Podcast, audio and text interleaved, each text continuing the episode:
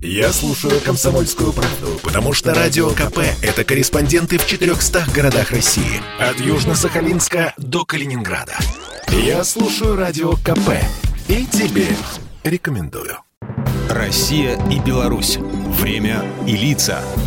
Здрасте, здесь Бунин, и сегодня я про народное единство, день которого в России отмечают 4 ноября, и про то, как это неотъемлемо связано с белорусскими землями. Смутное время на Руси было именно таковым не только из-за идиоматического выражения. После Ивана Грозного которому весьма успешно удавалось не только держать государство в крепких руках, расширять его земли и укреплять единую экономику, и недолгого правления Бориса Годунова на лакомый кусок покусился хитрый и сильный западный сосед – Польское королевство путем прямой интервенции и усаживания на русский трон самозванца Лжедмитрия. Боярские распри да княжеское перетягивание лоскутного одеяла государственности на себя оказались тому подмогой – После русско-польской войны конца XVI века Русь и так была разорена. Все силы были брошены на укрепление территории с востока. И вот в ее западном подбрюшье образовалась фронта в том числе на белорусских землях. Было создано федеративное государство Речь Посполитая, да еще и Великое княжество Литовское сохраняло известную самостоятельность. Процессы полонизации усиливались, повсеместно насаждались польский язык и культура.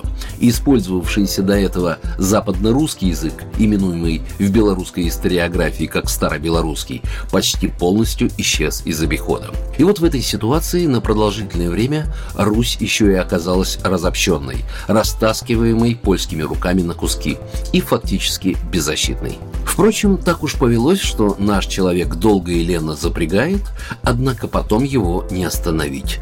Так и происходит к 1612 году, когда в конце лета случается битва на Девичьем поле.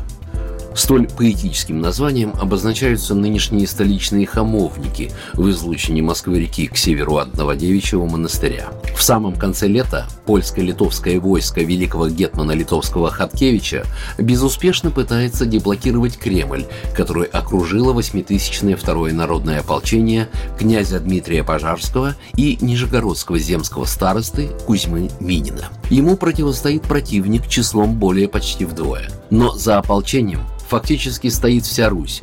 1 ноября ополчение берет Китай-город. Через два дня польский гарнизон окончательно сдается. В 1649-м царь Алексей Михайлович распорядился отмечать День Казанской иконы Божьей Матери в память избавления Москвы и России от поляков. И именно эта дата, 4 ноября по Григорианскому календарю, выбирается в качестве государственного праздника – Дня народного единства. Программа произведена по заказу телерадиовещательной организации Союзного государства. Россия и Беларусь. Время и лица.